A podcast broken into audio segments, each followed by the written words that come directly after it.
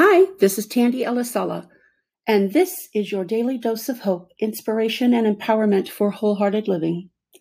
Swami Sivananda said, The harder the struggle, the more glorious the triumph. Self realization demands very great struggle. How glorious is your life right now?